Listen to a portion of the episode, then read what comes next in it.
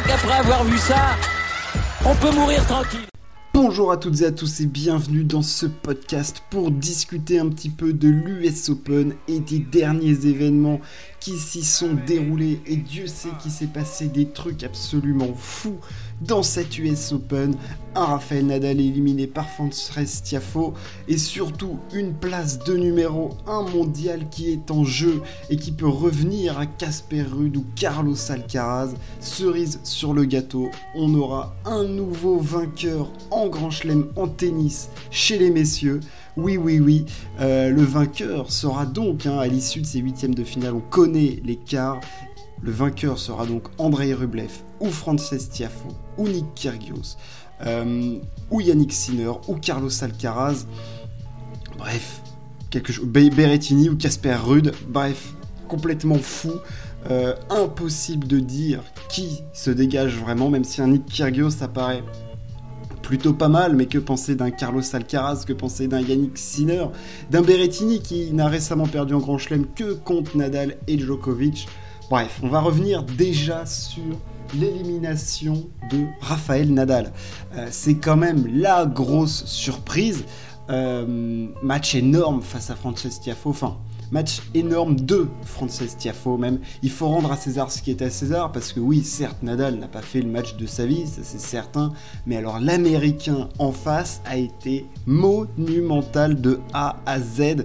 Euh, il est rentré bah, avec la confiance d'un Américain à l'US Open sur le court de tennis, c'est-à-dire qu'il s'est dit bah, de toute façon je suis meilleur que Nadal donc je vais gagner. c'est à peu près ça. Il a envoyé des sacs pendant tout le match en prenant un maximum de risques. Euh, au retour, il a été énorme et le dernier jeu du match, euh, en est l'illustration parfaite. Dès que ça a été compliqué, il est revenu. Euh, on s'est dit à un set partout quand Nadal revient, bah ça y est, Nadal va mettre la machine en route. Et bim, non, c'est Tiafo qui gagne le troisième. Nadal qui break dans le quatrième, il mène 3-1. Frances Tiafo fait 5 jeux consécutifs. Enfin, il était de toute façon intouchable hier soir. Il aurait pu taper dans la balle, les yeux fermés, ce serait quand même rentré dans le cours. C'était phénoménal à voir et euh, il a été sans complexe face à Nadal. Et, franchement, bravo à lui parce que même quand on aurait pu penser qu'il y ait un peu de pression ou autre, non, pas du tout. Euh, il est resté serein, il a continué sur son schéma de jeu agressif, mais d'une agression, mais coup droit revers, mais il en avait rien à secouer. Et il est donc allé chercher la plus belle victoire de sa carrière, hein. lui qui bah, n'avait jamais, n'a jamais livré ce type de performance. Hein. De toute façon, ce qui caractérisait Tiafo, c'est qu'il était capable de produire par séquence le tennis qu'on a vu face à Nadal, mais sur la durée, il ne l'avait jamais fait. Donc là, clairement, il a fait le match de sa vie hier face à Nadal. C'est le plus grand match de sa carrière sur le plus grand cours du monde. Félicitations à lui. Il n'y a rien, rien à dire. La victoire de Tiafo est amplement méritée.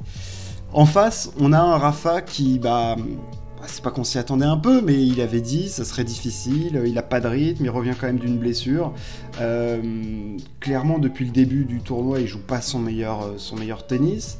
Euh, et puis c'est vrai que sur le terrain, on le voyait. Alors oui, il y a ces moments où il s'encourage, il est dedans et tout, mais clairement c'était pas. Alors il a été déstabilisé hein, par Tiafo, c'est sûr que Tiafo lui a pas facilité la tâche et que c'est en grande partie dû au jeu de l'américain. Euh, Rafa n'a pas fait un match exceptionnel. Euh, au service, ça a été très compliqué. Il y a quasiment 10 doubles fautes. Euh, qu'est-ce qu'il y a d'autre? Il y a eu des fautes dans l'échange qui sont venues très tôt. Il n'arrivait pas à mettre l'intensité. Et puis il a résumé ça très simplement en conférence de presse, en disant qu'il avait juste fait un mauvais match et que l'autre en avait fait un excellent. Il n'y a, a, pas 300 000 trucs à dire. Nadal n'a pas fait un bon match. Euh, voilà, c'est clair, net, précis. Euh, au service, c'était clairement pas bon. Donc, euh, bon, voilà, on va pas chercher midi à 14h. Un Nadal, il sert 50% de première balle. Et pourtant, il a des stats au, qui, au service qui sont pas ignobles. Hein. Si tu compares les stats de Tiafo et Nadal sur le match, c'est quasi équivalent. Mais voilà, il n'y a, pas eu, euh, a pas eu la flamme en plus euh, chez l'Espagnol. Euh, donc voilà, il, quitte l'US Open et il, a besoin, il avait besoin d'une coupure. Hein. il a dit clairement là qu'il allait pas jouer au tennis, il avait d'autres choses euh, dans la tête, hein, qui lui trottait dans l'esprit. Hein, faut pas oublier que sa femme était, euh, était quand même hospitalisée avec son, futur bébé euh, dans le ventre là, et donc il a dit que là le tennis y coupait et qu'il allait s'occuper un petit peu de, sa femme. On le comprend, bien évidemment. De là à dire que ça l'a perturbé, je, ah, je pense pas, c'est Rafa quand même, il est concentré sur le match. Je pense juste que c'est une question de rythme, hein, on l'a bien vu. Enfin, je veux dire, Nadal qui fait dans le même jeu faute directe dès le deuxième coup de raquette, deux doubles fautes, ça c'est pas un truc qu'on voit tous les 36 du match. Donc oui, clairement, manque de rythme chez Rafa. voilà, et Tiafo en face qui a été phénoménal. Il pas, voilà, il faut pas chercher midi à 14h. Il était, je pense, imbattable hier soir. vraiment, vraiment, c'était phénoménal à voir parce que le mec n'en avait mais rien à secouer. Il balançait des sacs et euh, voilà, il se posait pas de questions. Bravo à lui. Euh, du côté du reste du tableau, on avait quand même eu un match phénoménal de Kyrgios face à Medvedev. Euh, voilà, l'Australien qui a sorti le Russe le russe clairement pas dans le tennis de sa vie. Euh, j'ai l'impression que cette saison elle est, est compliquée euh, mentalement pour Medvedev euh, depuis sa, défaite face à Rafas. Clairement ça va pas. et là ce match en a un petit peu l'illustration parce qu'il est pas très loin mais en face t'as un Kyrgios qui est phénoménal. Kyrgios qui joue le tennis de sa vie, qui a eu la prise de conscience enfin à 27 ans qu'il avait dans les mains un potentiel fou et que là en plus il y a une opportunité phénoménale d'aller chercher un grand chelem. Mais elle est phénoménale cette opportunité parce que t'as pas Nadal, t'as pas Djokovic, euh, t'as pas Federer. En face, t'as des mecs, t'as aucun mec qui a gagné un grand chelem. Personne n'a gagné un grand chelem là dans le reste du tableau, donc euh, c'est l'opportunité d'une vie pour tout le monde. Et tout le monde a des enjeux différents. C'est-à-dire qu'il y en a qui peuvent aller chercher la place de numéro 1 mondial. Euh, à voir comment ils vont gérer ça, on va en discuter un peu. T'as des mecs qui peuvent gagner un grand chelem alors que ça leur paraît, c'est impossible. Euh, franchement, cette fin du US Open chez les hommes, elle est complètement folle et je suis bien malin qui peut dire ce qui va se passer. Ça va être... Euh, c'est juste fou. Euh, Kyrgios, du coup, va affronter Karen Kachanov, qui a battu Pablo Carreño Busta en 5-7. Ça, ce match-là, j'ai bien envie de voir Kachanov face à Kyrgios, parce que là, Kyrgios, il doit assumer son statut. Après, on a un Berrettini rude. Alors celui-là, il est dingue, parce que Berrettini, il a eu énormément de mal à se défaire d'un Davidovic Fokina qui, joue très très bien en ce moment. Mais surtout, Casper euh, Rude peut être numéro 1 mondial. Alors, c'est complètement. Cette phrase n'a strictement aucun sens.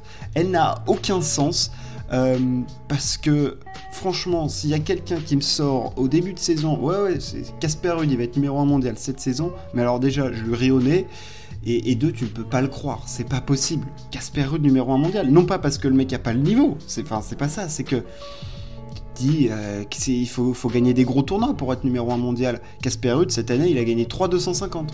Alors oui, il fait finale à Miami et euh, à Roland Garros. C'est la meilleure saison de sa carrière, il fait 5 finales, machin, mais il gagne que 3 250. Et il peut être numéro 1 mondial. C'est complètement fou. C'est complètement hallucinant. Alors pour ça, il faut qu'il aille en finale, qu'il gagne le titre et pas affronter Alcaraz. Enfin, il y a des. Euh, voilà, il y, a des trucs en plus, mais la pression que ça doit représenter pour lui, ça doit être.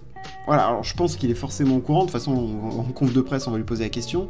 Euh, voilà, et en face de lui, il a un Berrettini qui, en grand chelem, ne perd que. Alors on le dit à chaque fois face à Nadal et Djokovic. Donc là, enfin sur les derniers top 10 qu'il a affronté, il a affronté les seuls top 10 qu'il affronte, c'est Nadal et Djokovic. Là, c'est le, c'est le premier top 10 que Berrettini affronte euh, en Grand Chelem. Alors, en dehors de Nadal, Djoko, Federer. Bon, à voir ce qu'il va être capable de faire. Mais ce match-là, il est extrêmement intéressant parce qu'il y a énormément d'enjeux. Euh, c'est une partie de tableau qui est quand même ouverte. Enfin, je veux dire, en, finale, t'as Kyrgios, Kachanov, Berrettini ou Rude. Ah, c'est quand, même, euh, c'est quand même plutôt ouvert. Et, ce match entre Berrettini et Rude qui ont deux jeux très différents. Berrettini, service coup droit, Rude qui est plutôt un mec de fond de cours, agressif, qui fait beaucoup de décalage. Enfin, les deux ont beaucoup de décalage coup droit, mais ils n'ont pas la même arme au service. Voilà, ça va, être, euh, ça va être hyper intéressant. Et dans la partie basse du tableau, alors là, les petits jeunes.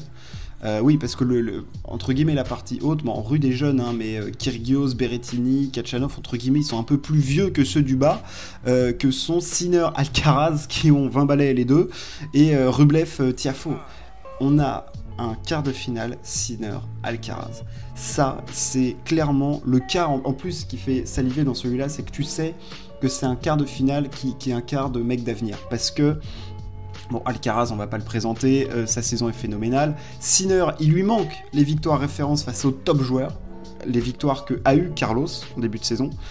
Euh, mais c'est un quart qui revêt une importance énorme parce que Alcaraz peut aussi devenir numéro 1 mondial et devenir le plus jeune numéro 1 mondial de l'histoire du tennis à 19 ans. Ce qui serait phénoménal. Bon, pour ça, faut gagner le tournoi et tout, et faut battre Sinner.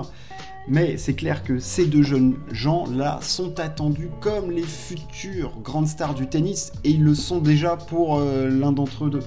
Donc, ce, voilà, il y a aussi une question de suprématie entre les deux. De, tu vas voir, mon petit gars, on va se tirer la bourre tous les deux, mais là, là sur ce tournoi, je, je vais te marcher dessus. Et Sinner a battu deux fois Alcaraz récemment.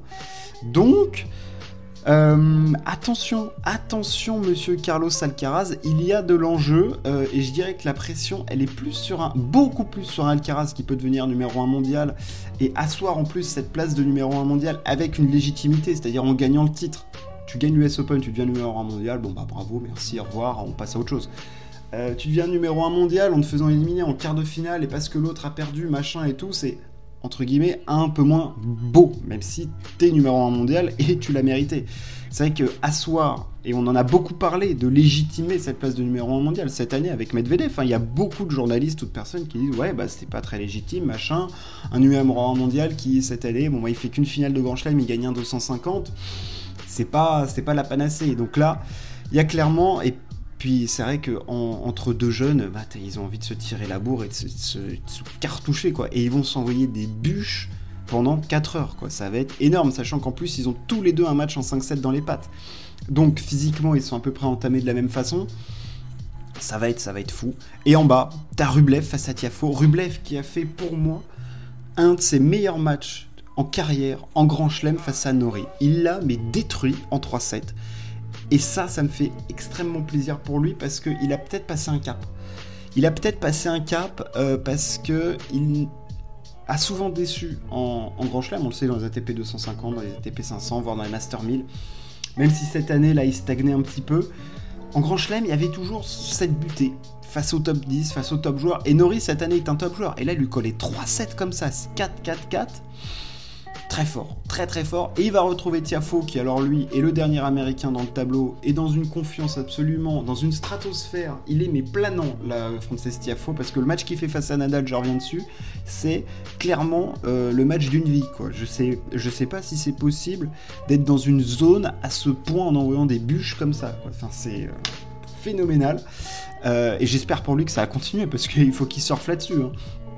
Parce que, alors, soit il a trouvé une nouvelle façon de jouer, mais le match qu'il fait face à Rafa, pa, pa, pa, énorme, énorme. Donc, on a un de ces 8 mecs qui va remporter l'US Open.